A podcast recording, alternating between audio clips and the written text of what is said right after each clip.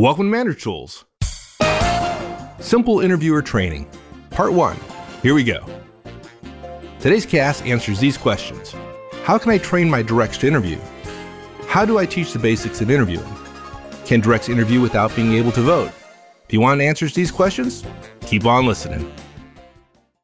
All right, Mark, here's the question of the day What is the most important decision managers ever make? Uh, duh. I give you the duh award for the day. Budget? Uh, budget. Uh, um, uh, let me see. No, keeping their boss happy. Clearly not. Golf. right? Golf. No.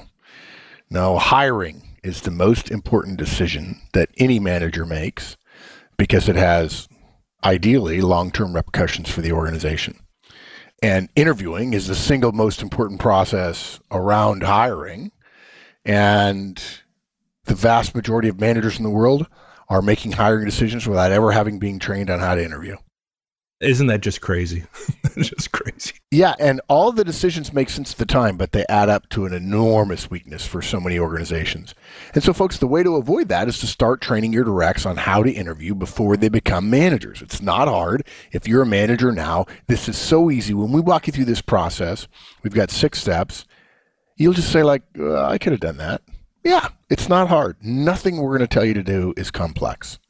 Six steps. Number one, have your directs interview people who come in who are going to become their peers. Brief them on the process you use to assess and screen and interview and decide and the process you use on in those decisions. Have them sit in on interviews. Have them sit in on what we call the interview results capture meeting or capture session, which happens at the end of the day then allow them to interview in practice where they go through an interview, but they don't get a vote at the end of the day in the capture meeting. And then, of course, the na- last step is the training never ends. I tell people all the time, Wendy and I have interviewed, oh gosh, 30, 40, 50,000 people between us, and we're still learning about interviewing. Yeah, it's an art. If you don't have any training at all, you can go from knowing nothing to being pretty good pretty quickly by following some of our guidance. But to be the expert, yeah, just like anything else. There's a lot of things when it comes to people and relationships and communication that the high end of it is an art. And what's funny is when you hear people tell people say, and I've said this before about other things that I thought I had mastered. I'd only mastered the basics, the science, the building blocks. The if you don't know anything and nobody ever teaches you, when you learn something, you feel some joy in learning it and in the hard won, hard fought experience of going through it and having an aha moment going, aha, I learned that because nobody taught me. I just learned it the hard way. And then you suddenly realize that as you start learning more about that area, that you're only learning the the basics. And there's a whole nother level that happens on top of that, the art of it.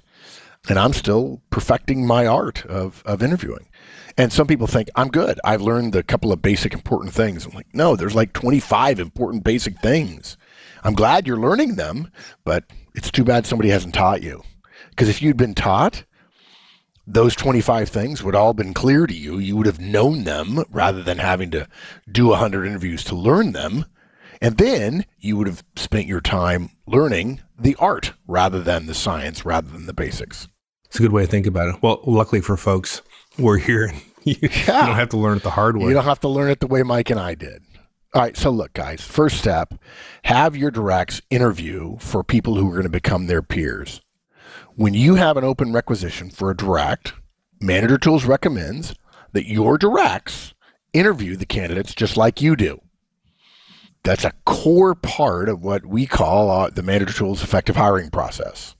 We certainly don't want a non trained direct interviewing for the record, or we don't want to not train a direct at all and have them learn how to do it when they're already a manager, holy Toledo. We've got to train them somehow beforehand. I know it's obvious, but you can't let one of your directs become a manager without having trained them on how to conduct a full day interview process, conduct their own solo interview, and make hiring recommendations and hiring decisions. You can't. You can't say if Mike's my boss and I want to promote Danny who works for me and I say to Mike you need to need to promote her she's going to be a great manager and then Danny gets promoted and I've never taught her how to interview and suddenly her team grows and Mike finds out that Mark Danny doesn't know how to interview. Oh yeah, sorry, we're really busy and we didn't have much interviewing, so I did it all myself. Not only is Mike now disappointed in where Danny is, he's disappointed in me because I didn't do my job. And as we've That's said right. before, all too often there are individual contributors in the world who get promoted to be manager. Their previous manager helped them get the job directly or indirectly with a lot of work or not a lot of work, depending upon how good a manager they were didn't do the necessary and requisite preparation. The person gets promoted and they do poorly in the next job, and they're the ones who struggle. They're the ones whose career is damaged, and it's their old manager's fault. It's not right. Now, look, guys, we're talking about training your, your directs here on how to interview, but we're not talking about the kind of interviewing training that HR might give you or your company HR does some form of interviewing training. There's no question that HR plays an important role in hiring. And your mileage may vary, folks. Your HR organization may be different, but typically, HR, if they offer interviewing training, is around legal issues like discrimination, equal employment, illegal questions, uh, and the process HR goes through, which usually involves culling resumes and telephone screening and offers and how they make offers or how they're the one that gets to make the offer as opposed to the hiring manager, which we disagree with, but in some cases that's the way it is at companies. Also, if there are benefits and compensation issues to be discussed, how HR is involved in that. Right. That's all necessary and important stuff, right? And we, oh yeah. And look at if you have the opportunity, each of your directs should go to that training. Totally. They should know that information. Hey, look, if, if HR does interview and training at your company, be thankful, tip your hat to the HR people and go. And then send your, your directs because you're a lot better off than a lot of companies who don't have any training at all. But don't assume that HR has taught them everything they need to know on how to interview. It's unlikely HR is going to teach them how to develop questions, how to probe based on an answer, or how to decide whom to hire. Let me give you a perfect example. One of my favorite examples about interviewing that just ought to scare people if, in fact, it's true for them. Um, one of the things I mentioned is HR typically, for good reasons, wants managers to understand, uh, as an example, that there are illegal questions in interviews. Now, HR doesn't actually mean that, but that's the way you, many people who are listening to this, this guidance have heard this and said, oh, yeah, there are illegal questions. Actually, folks, there are not. Okay? In the US and in Canada, and a lot of other places too, but we check the law in these two places. There are no illegal questions. You may ask any question you wish. You simply cannot use their answer to discriminate upon, uh, discriminate against them based on what you learn. So a classic example would be stupidly asking a female candidate, Ooh, do you have plans for having children in the next couple of years? The idea being, of course, that if this woman is going to want pregnancy leave, she won't be as useful. This is dumb, but there are men who think it. Uh, she's not going to be as useful, so I won't offer her because she won't give me as much work in the next couple of years. So, therefore, that question about do you intend to have kids or are you pregnant somehow is an illegal question. No, it's not an illegal question. It's a stupid question. It's a wrong question you'll probably get in trouble for it, but it's not illegal. They could use it as some evidence, not proof, but yeah. some evidence that you're discriminating based on that, right? If you don't yeah. hire them. So so HR says don't ask the question. That's just an aside, folks. If you believe that there are such things as illegal questions, that tells you how little you actually know about interviewing. And I hate to say it because I really like good HR people, but there are an awful lot of HR people in the world who think that there are illegal questions, and there are not. Um, if they're not teaching you that and HR makes this distinction, you're lucky to have a really outstanding HR department and get everything you can from them. Have a friend there, as we often say, and ask them to guide you every step of the process because that's priceless. Okay, when you interview a candidate for a role reporting directly to you, a direct reporting role, think of all of your directs as having a role potentially, insofar as your total number of directs allows you to do, a role in that process. It is not just you. If you have eight directs, or let's say you have six directs, and you had enough time in a day, you and all six of your directs would interview a candidate. All six. Why not have them give you some input about how they think this person will do, and also um, have them learn before they have to trust their own judgment about the hiring recommendation they're going to make to their boss, depending upon what level an open requisition allows somebody to be to be making decisions at. All right. Well, what about managers who are concerned that their directs none of them have ever been an interviewer before? Yeah. Well, you know, you got to start somewhere. Um, if none of your directs have ever been an interviewer, that's okay. To jumpstart this process, videotape two interviews that you yourself conduct and then direct every one of your directs to watch the taped interviews. Take some time in a staff meeting, cover the high points, tell them why you asked the questions you did, why you interacted the way you did, and so on. Show them the basic process, which we'll talk about here in a minute. That at least gets them started and if that were the case, if somebody said, well, Mark, I want to go one step further than Mike, I have to hire two people. I have a brand new team. None of them have ever interviewed before. Say, okay. And by the way, you've been interviewing, you, you've got a team in place. You hired all of them all by yourself. Okay. Continue doing what you've done for the next couple of candidates, bring them in, and only you interview them videotape the interviews. Ask the candidates, do you mind if I videotape this? I'm not going to videotape you. I'm just going to videotape me. It's going to be over your shoulder looking at me because I want to use this as a training device for your directs. If one of your if one of your candidates says, no, I prefer that you didn't, I would say, oh, okay, that's fine. And then I would interview them and immediately rule them out because they're clearly not a team player.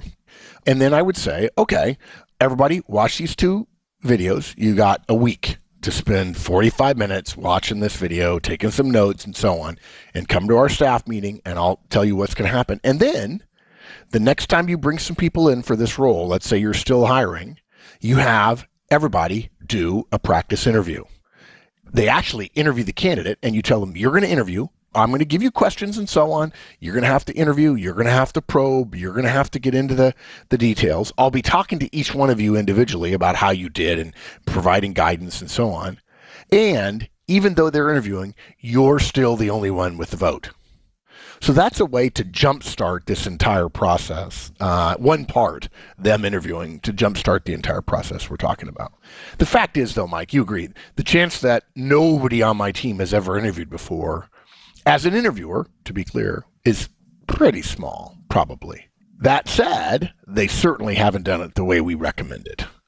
Because the average way that people are interviewing today is amateurish. When you consider how important hiring is to the sustainability of the firm you're in, if you could rank order the level of skill versus the level of importance of the various things that managers do, the single biggest gap between the average skill level and the average importance level would be in interviewing. No question about it.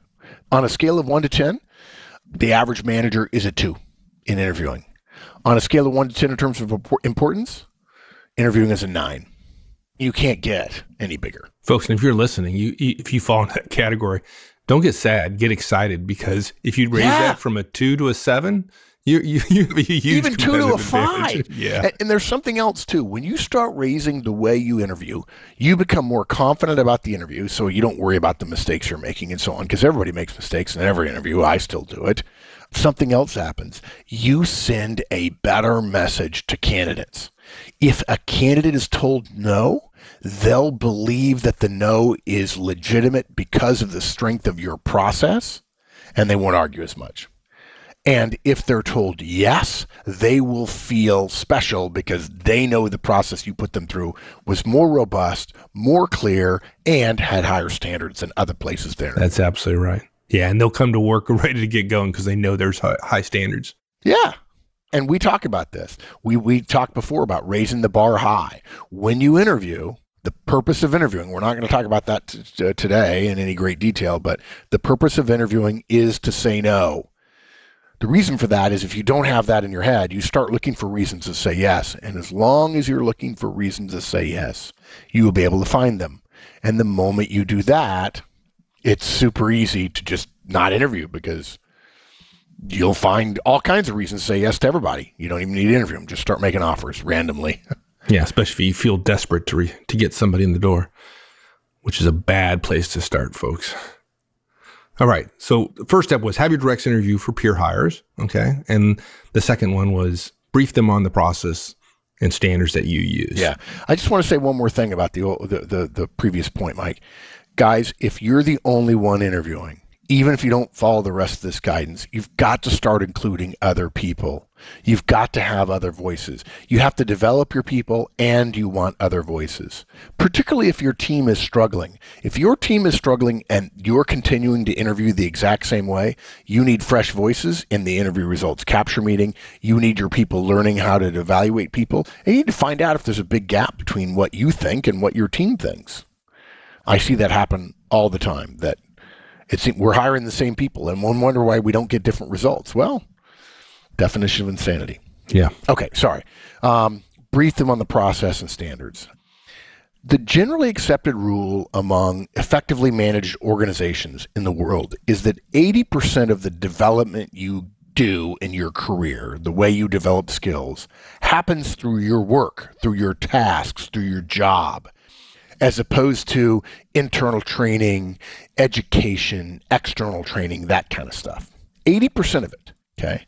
It's not like people do their jobs and then go away to learn. They're learning every day, okay? Too many of us as managers, I've certainly done this, fail to think through some simple things we can do that doesn't take hours of planning, certainly after this cast, um, you'll agree with that, to both teach our directs and to set them up to learn more effectively. Sometimes what that means is directs don't learn a lot of what's obvious to us because in our mind, everything we're doing is connected. We're knowledgeable about all the steps in the process. We didn't really brief them on the process. They don't really know what we're doing in any step, but we think mistakenly that they're having the same experience we are, which they're not. But they don't have the context for things context makes such a difference. I was on three or four phone calls today and I said, well, it depends on the context. The answer you're asking is a subtlety, and that is inevitably driven uh, by context. So, what we mean in this situation is before anyone on your team gets to actually run an interview themselves, they need to understand the entire process a candidate goes through from being not known to the company to getting hired a process overview briefing, even if it's just a desk side chat, guys, and you don't have to prepare slides for them if you don't want to. But even just a desk side chat will give them the context they need to understand what's going on and what their role will be, both now and potentially in the future. Um, so, we recommend you prepare a simple briefing. It's a 15 minute agenda item in an upcoming staff meeting. Folks, if you're a licensee, with the show notes for this guidance. Uh, there'll be an additional document associated with this uh, with this show, so that you've got the bones of this briefing already prepared. We're trying to make it easy for you. I had a guy tell me once, I can't prepare a briefing because I don't like PowerPoint. And I can't remember where, but somebody just sent me a list of a bunch of things that somebody famous said. Oh, it was some Marine general and they said uh, PowerPoint made one of I think quote number 19 was PowerPoint makes us stupid. First of all, the idea that a briefing has to include PowerPoint is ludicrous. That said, if PowerPoint is the standard, it's fine. We'll prepare a PowerPoint for you, and even if you don't use the PowerPoint, it'll give you the outline of the things you need to cover. Okay, so what do you do? Well, what's in the briefing? You start with the screening of resumes, probably that HR does first. You tell them that, well, HR is going to screen some resumes, and then they're going to send a subset of the hundreds of resumes they get for the job or that are available or that they know about. They send a subset of that to me, and they call, and then I call. Then maybe HR, depending upon how your company does it, maybe HR does some phone screens. Maybe you phone screen the same people they do, and you both have to agree, or maybe HR screens from the 100 from the 1000 resumes they get down to a 100 and then they take the 100 and do phone screens of 20 and they recommend 5 and then you do phone screens of those 5 walk them through how you phone screen a candidate. It's pretty simple. It's not rocket science. If you're in the middle of the process you don't have to make this briefing a standard one but talk about what you're seeing. If you've already started the process and you want to include somebody say hey this isn't just a standard briefing. I want to explain to you here are the resumes that HR saw. Here are the resumes that I got. Here's why I chose this one versus that one. And this is not an hour you take out of your day. And if you're smart, you'll spend 20 minutes in the desk side chat and you'll have two of your directs there. And by the way, if a direct says to you, yeah, I'm not all that sure I'm all that interested in interviewing people. It's okay. Well, I, I can't really force you. But then separately, you want to have a conversation with them, and we'll we'll provide guidance on this at some point, Mike. But you realize that you really can't be very much more important to the company than you are right now if you're not willing to interview. If you're not willing to contribute your voice to the sustainability of this company long term, long past we're gone, then you're essentially saying you're stuck forever and ever and ever. Well, the other the other piece of of it is if somebody's not willing to participate in interviewing potential team members. Like, what does that say about their what they think about the team? They just don't. Yeah, they don't care. It's like it, okay, and that and that's good enough to tell somebody goodbye, in my opinion. yeah, I would probably say it something along the lines of if I had been having problems with them, I'd take them aside and say I wouldn't give them feedback. I'd just say that to me was a nail in your coffin here. You're telling me you're not interested. You're telling me you don't care about the team. You're telling me you're not willing to do extra work. And no offense, a year from now your job is going to grow five or ten percent, and you're telling me you're not willing to grow with it. And it's just in my head it makes me think there's not a place for you here in the future. And I'd rather there be a place in the future filled by a guy that has a place two years from now.